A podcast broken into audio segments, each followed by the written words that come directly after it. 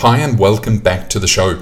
Today I am being interviewed by Dr. Jonathan Westover. He is the podcast host of Human Capital Innovations. It is an HR focused podcast, and they look at the future of work and the global workforce and things like that. So it's right up my alley. Uh, this was an interview of me by Jonathan for his podcast, and I am republishing it here on our channel so you get to hear me all enthusiastic about the topic of outsourcing and global employment. It's a great podcast, and of course, if you want to check out Jonathan's podcast, check out uh, Human Capital Innovations. As always, if you want any of the show notes, go to outsourceaccelerator.com slash podcast. Enjoy. This podcast is brought to you by Outsource Accelerator. We are the world's leading outsourcing marketplace and advisory. We help big and small businesses with their outsourcing needs, and we can help you too. We cover everything from offshore business and staffing strategy, optimal outsourcing structures, implementations, and fully managed services. If you are already outsourcing, about to start, or are somewhere in between, then we can ensure that you get the best from outsourcing. That's the best prices, best terms, and of course, the best results from your offshore operations. The Outsource Accelerator Marketplace now covers over 3,000 outsourcing firms, representing a global workforce of over 5 million people. We also host this leading outsourcing podcast, publish Inside Outsourcing, and have over 15,000 pages of content on the site. Because we span the entire market, we can ensure that you get the best deal possible. Get in touch today. Visit us at outsourceaccelerator.com slash quote. Also, if you find this podcast interesting or valuable, please share it. We have now produced hundreds of episodes featuring the outsourcing world's most prominent luminaries. Please show your support by sharing this podcast today. Welcome to the Human Capital Innovations Podcast, where your source for personal, professional, and organizational growth and development where we share original research, explore industry trends, and interview executives and thought leaders from across the globe. We hope you join us often for practitioner oriented content around all things related to leadership, HR, talent management, organizational development, and change management. Maximize your personal and organizational potential with Human Capital Innovations podcast.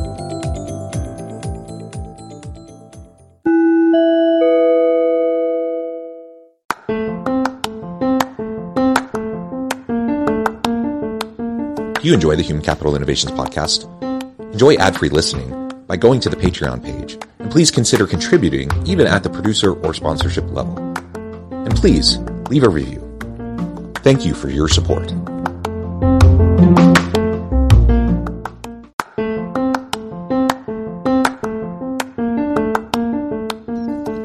Welcome to the Human Capital Innovations Podcast. In this HCI podcast episode, I talk with Derek Gallimore, about global employment and the seismic shift in current employment traditions.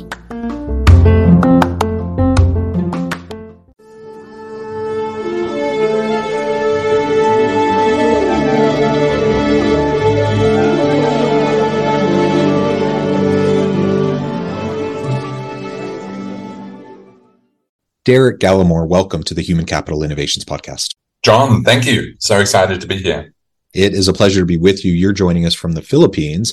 I'm south of Salt Lake City in Utah. So there's a wee bit of a time difference between us. And today we're going to be talking about global employment. So I think it's only fitting that we're on different sides of the globe. We're going to be talking about the seismic shifts in the current employment situation, the landscape and the traditions that make up the environment and again how that sh- those shifts are really changing uh, the direction of things moving into the future of work. As we get started i wanted to share derek's bio with everybody. Derek gallimore is passionate about outsourcing it is the most transformative business tool available today, he believes. He is committed to helping people integrate it into their businesses and see them thrive. Derek's blend of extensive international business and travel experience means that outsourcing came relatively naturally to him. Derek has been in business for over 20 years, outsourcing for over seven years, and has lived in Manila, Philippines, the world's outsourcing capital, for over three years. He has worked and lived in five countries and worked and traveled through dozens more. Again, a pleasure to have you. Thank you so much for joining me. Anything else you would like to share with me or my audience by way of your background or personal context before we dive on in? No, that's very accurate. A little bit old now. I uh, I've been living in Manila for about eight years now, and so hmm. everything's mm. extended by about five years that you mentioned there. Unfortunately, we're all getting a little bit older. Wonderful. Well, that is fantastic. Uh, extensive experience in this area. So I really uh, appreciate you taking the time and I'm excited to pick your brain around these topics. All right. So as we dive on in, why don't you share with us just a little bit of the foundational, your foundational understanding around, uh, outsourcing as a, as a tool for business. Um, you know, I think we all have in our minds kind of the stereotypes around outsourcing. There's in popular media, in in uh, pop culture, you know, there's certainly this kind of caricature of outsourcing. Um, but tell us what, from your experience, outsourcing is all about, and then we can start to get into what that means uh, in terms of uh, the shift in the global environment. Yeah, absolutely. Yeah. So outsourcing is it's it's a hidden giant, really. Um, a lot of people sort of see aspects of outsourcing, but don't really understand exactly what it is and how it can help their business. Uh, at one end of the spectrum, people see large call centers that, you know, obviously do whatever content moderation for Facebook or um, Emirates um, customer service. Down the other end, um, you hear a lot about sort of Upwork freelancers and the Tim Ferriss model of getting, you know, freelancers and VAs and stuff like that. Um, the, both of those exist, um, but actually neither of those really apply to the SME use case or market. And outsourcing is a $250 billion industry globally on an annual basis. And it is now, for about the last 10, 15 years, exploding in the SME, small and medium sized business use case. Where it is more applicable there is it is basically staff augmentation, where you um, employ staff on a global basis based on their capabilities and their cost, not on their location. Uh, and you they work beside you as any other colleague would or does. And this is such a powerful uh, tool for businesses across the globe. One of the sort of highlights is that you can save about 70% on your all in costs, which is an incredible sort of value proposition. But also, it's not just about cost savings, it's also about accessing a global talent pool, literally a global talent pool. So instead of you sitting in New York or, um, you know, Utah or, or, you know, with maybe a catchment of a few hundred thousand people, you can literally access the pool of 8 billion people across the globe. And so you suddenly open up the, the opportunities for your business. And generally, you can save a huge amount of money. Yeah. So, you know, the kind of the, the perspective of outsourcing in terms of these call centers in you know xyz country in the another part of the world and people get frustrated because they don't feel like their english is very good. Like that's kind of the character right? And there's entire tv shows and movies around that premise uh, and and the hilarity that ensues right from miscommunication and whatever. Um, and that's certainly a, a type of outsourcing. Uh, but to your point I, I think it really includes a whole lot more and we've seen over the course of the pandemic uh, we've seen more and more people moving towards virtual work. And as a result, more and more um, geographical barriers breaking down to how our teams are structured. So we have more distributed teams and you have, you know, people who are full-time employees of the organization, but contract employees, uh, you have uh, gig workers, right? And and however you want to frame it, the reality is we have people, workers from all around the world now that can join our team, that can augment our skill sets, our talents, our our competencies and capabilities to help us achieve really great things. Uh, and that is a form of outsourcing. Uh, and and so I think it's it's really important for leaders who may be stuck in maybe an old mindset or an old mental model of what outsourcing might mean to them uh, to break out of that to embrace the potential. Like you said, if we're stuck, like you know, I'm in the Salt Lake uh, metropolitan area. Uh, it's a big area. We have, I don't know, 100, uh, 1.5 million people or something like that. Um, sizable area. There's a good talent pool here, but that's only 1.5 million people out of a global population of 8 billion people, like why would I limit myself to the local population?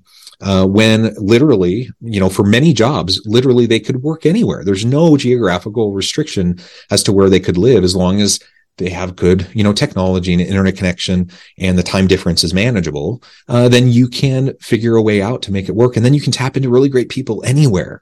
Uh, and to, to what you, to the point you mentioned, you know, in some cases, if these are not full-time employees, you know, of your organization, but rather it's freelance work, it's outsourced gig work or whatever, uh, there's actually a tremendous amount of cost savings there.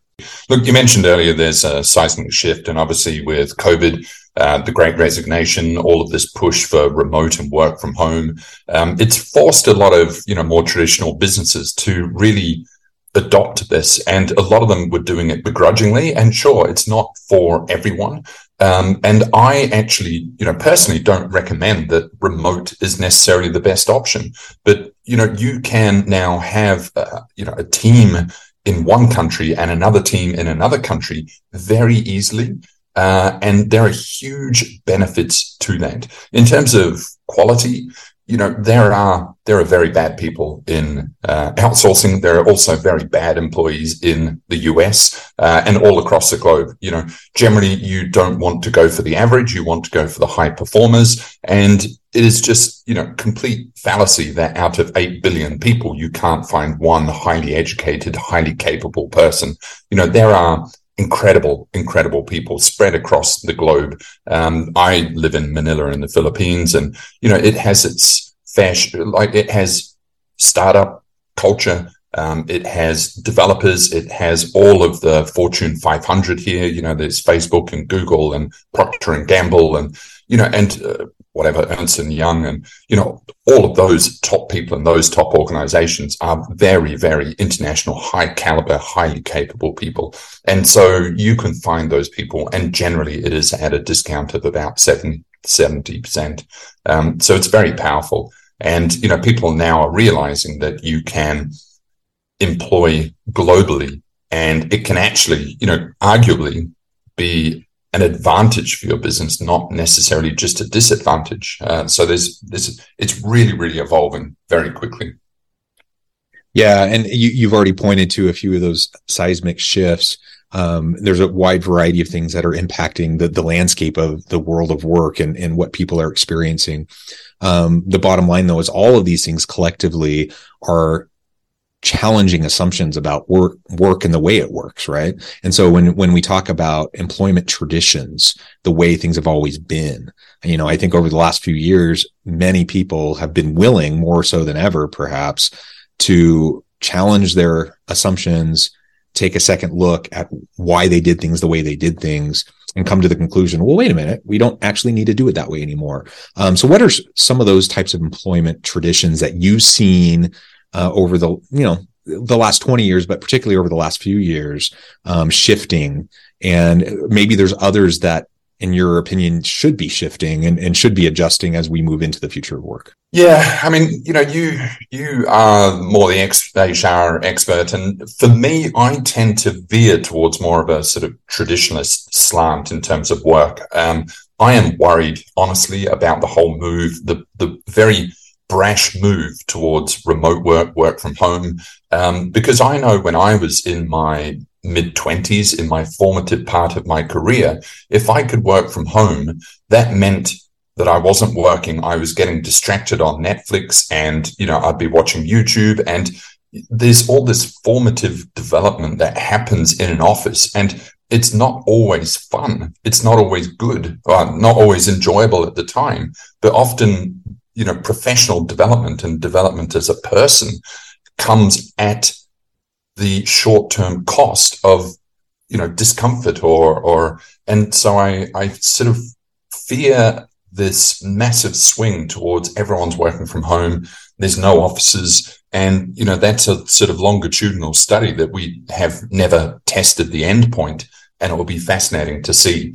Um, but, you know, what it does do, you know, and we're talking on Zoom, we're spanning the globe, we've got video, it's seamless. It's incredible. That did not exist 10 years ago.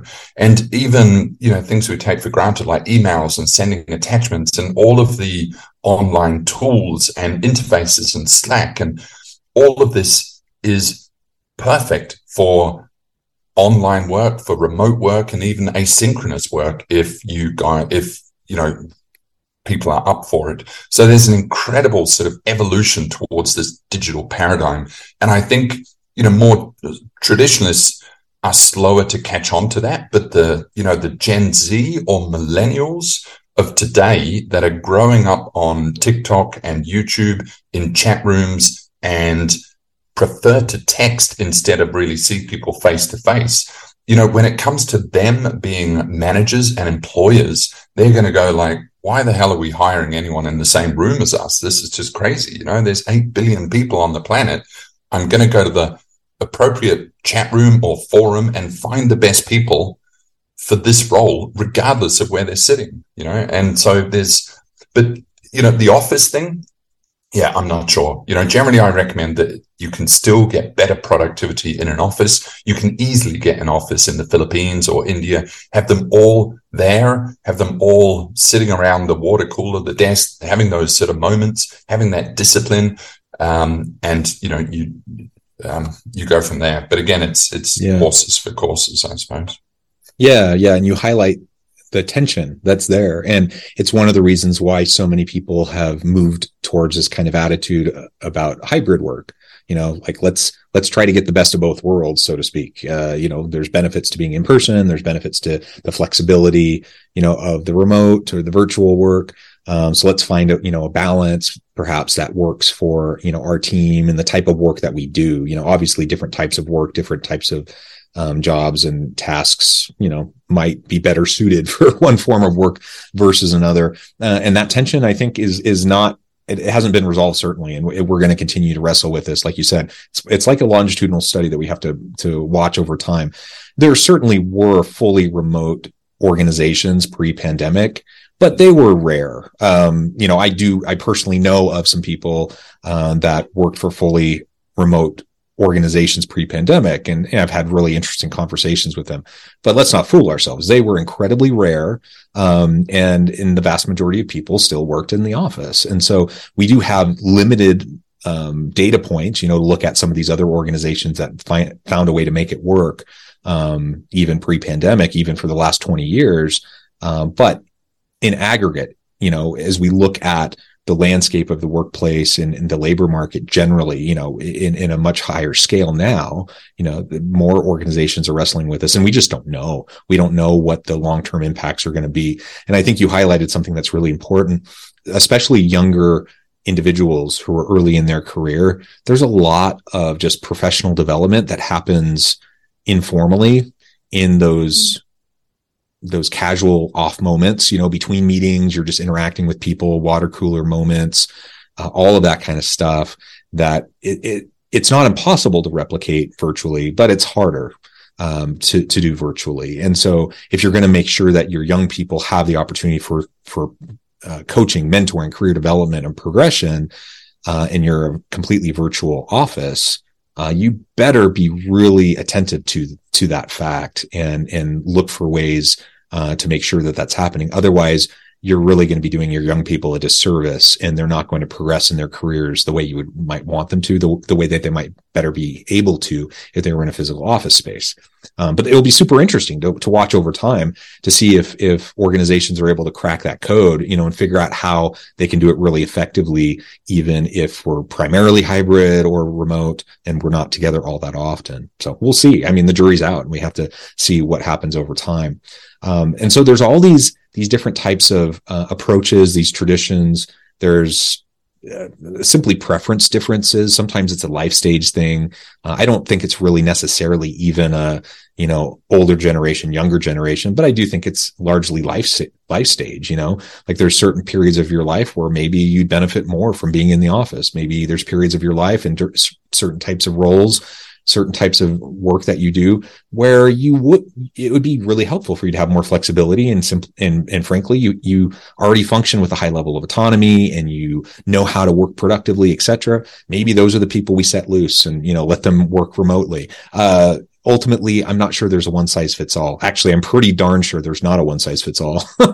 Um to this think, like you know i wonder if there's going to be a double class society not that there isn't already but you know you're going to have the workers that are need to be on site, whether they're sort of engineers or electricians or baristas in Starbucks versus right. maybe potentially the more white collar roles where, you know, all the developers can stay at home or work from a beach. And, you know, does it create this, you know, sort of divide in society, which again could be pretty, you know, well, have an impact, whether it's good or bad. Uh, and then, you know, also Matt Mullenweg of WordPress, who Automattic, who run a you know asynchronous organization he was always saying look you've you've either got to be fully remote or fully in the office because the ones that then go to the office have more uh, favors you know mm. become more aligned with the management are there for more roles and then so it almost creates a you know an unfairness in that. It's it's really complicated thing that we're we're going to have to collectively unpick as a society going forward yeah. Yeah yeah and i've seen that too. I've seen um, organizations that are predominantly in person, but they have, you know, a few people of the team uh, who work remotely. And yeah, the, the people who work remotely, they have some extra work to do to make sure that hmm. they're staying on top of like the organizational politics, that they're getting the FaceTime with the boss, you know, those sorts of things. Uh, or the boss needs to, you know, put a little bit of extra effort to make sure that they're having, you know, those types of opportunities uh, it's a challenge for sure. It's kind of a proximity bias, isn't it, as well? Yeah. You know, and we see that with teams in the Philippines. Like when people are just uh, sort of, you know, whatever voice on a computer or, or chatting or sending work, um, the, the bond and the sort of realization that they're a real capable, proper person is, right. is far minimized. But when the clients come over or sometimes the staff go over to the client, um, you know, it's just 10x. Like suddenly they realize it's a person and they, they see the, the person behind the computer screen. Um, and there's, there's a bit of that sort of, I suppose, human bonding. And then they realize, wow, these are far more capable people than I ever gave them credit. And, you know, we'll load them up with a load more work and we'll put them into the management training scheme because you just get almost then a high fidelity 3D impression of this person as opposed to just whatever they're typing over email. It's, it's fascinating to see. Yeah, yeah. And you highlighted, I mean, we saw we saw it during the pandemic when, you know, much of the world went virtual and remote. Um, you still had people who had to work in the warehouses, who had to work in the stores, you know, and and and work. You you had frontline workers, right? You had people had to be there physically in person, and it did create this bit of a tiered you know an extra level an extra kind of tiered system in society. Um, and so i think that's a really interesting observation that you made. And we don't know ultimately what the long-term impact of this will be. Um, but it is something to be very mindful of and thoughtful about as we move forward.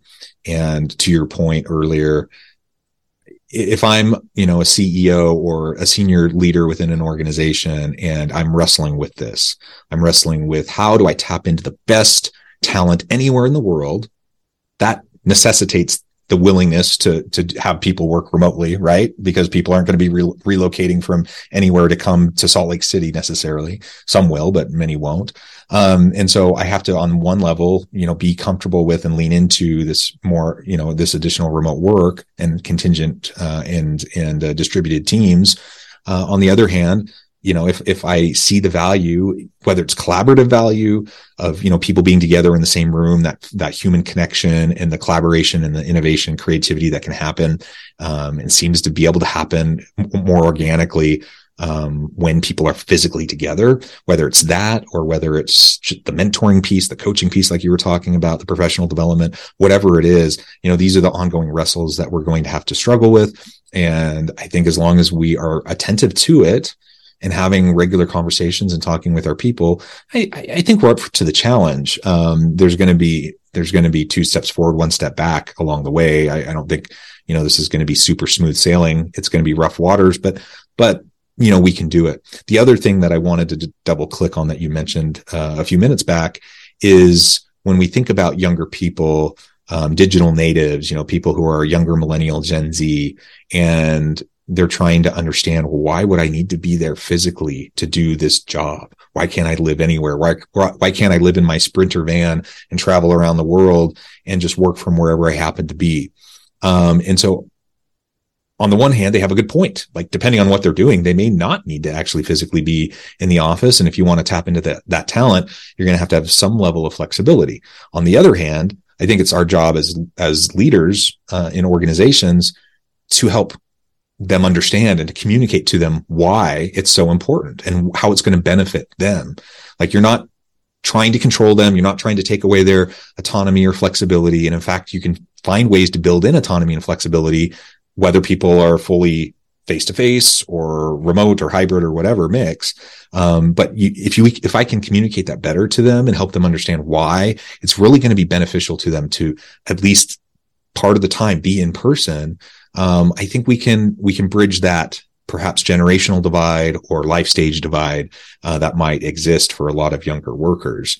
Uh, and, and if they know that we're we care about them and that we're trying to help them, you know, we're not trying to control them, we're trying to help them. Uh, I think that will go a long way.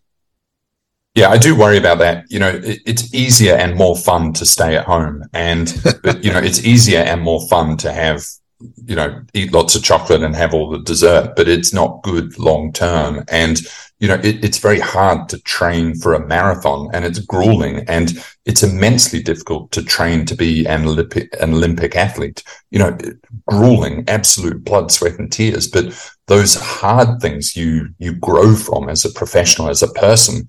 And so I worry that if we're always sort of in a comfort zone, and you know everyone's working from a do from under their duvet in bed. Um, and they're never pushed into those sort of awkward moments of having to do a presentation in front of their senior bosses or, you know, those sort of kind of critical professional moments in a career that are hard at the time then where do you get that development and you know i'm a i'm a fairly fit guy and motivated guy you know i go to the gym every day but um, if it wasn't for the gym, I would not exercise. Like in if if it's at home, I wouldn't do it. I have to go to the gym, and then that's when I turn on into my exercise mode. Uh, you know, and I, I worry for the for the complete sort of dissolution of offices. Um, but you know, again, maybe that's just sort of old. Maybe we're just sort of taking it from a, a place where we have been instead of looking at it from a perspective of of where it's going. You know? um, well, uh, that's the ongoing wrestle right? Mm-hmm. Um, and the tension. And, and I think it's good for us to be having these conversations. Well, Derek, it has been a real pleasure. I note the time. I'm going to have to let you go here in just a minute. But before we wrap things up for today, I wanted to give you a chance to share with the audience how they can connect with you, find out more about your work, uh, and then give us the final word on the topic for today. Yeah, absolutely. Look, uh, we are we aren't actually an outsourcing firm. We are an outsourcing marketplace. So we're a little bit like the TripAdvisor for the outsourcing industry. We list about 3,000 outsourcing firms on our website. Uh, so we also have about 15,000 pages of content. We also have a YouTube channel and podcasts and all just basically educating about global employment, outsourcing, BPOs and everything you need to know about it. Um, so it's, you know, free to you, to the client, to the browser. Uh, have a look at the website. It's outsourceaccelerator.com. Uh, and just take a look around and outsourcing, you know, can benefit 99% of businesses in 99% of sectors. Uh, and basically any role, as long as that role is done predominantly in front of a computer, then it can be done offshore. Uh, it's an incredibly sort of compelling value proposition and just one that I think, you know, as we now enter into a recession, as times get harder, um, that employers and businesses are now a little bit more compelled to at least explore. It's their almost fiduciary duty to explore to see whether this is suitable for their business because um, it is absolutely transformative when it's when it's done right. So yeah, check out the website. Wonderful. Thank you, Derek. It's really been a pleasure. This has been a fun conversation. And as always, I hope everyone can stay healthy and safe, They can find meaning and purpose at work each and every day. And I hope you all have a great week.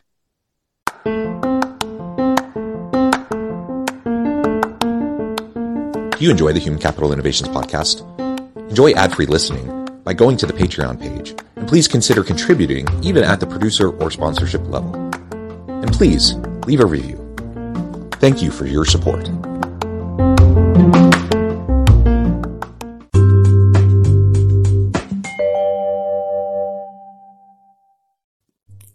Thanks again for joining us for this episode of the Human Capital Innovations Podcast.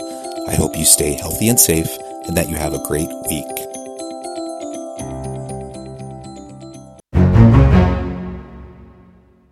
That was me being interviewed by Dr. Jonathan Westover of the Human Capital Innovations podcast. As always, if you want any of the show notes, uh, go to outsourceaccelerator.com slash podcast. And if you want to ask us any questions, then just send us an email to ask at outsourceaccelerator.com. See you next time.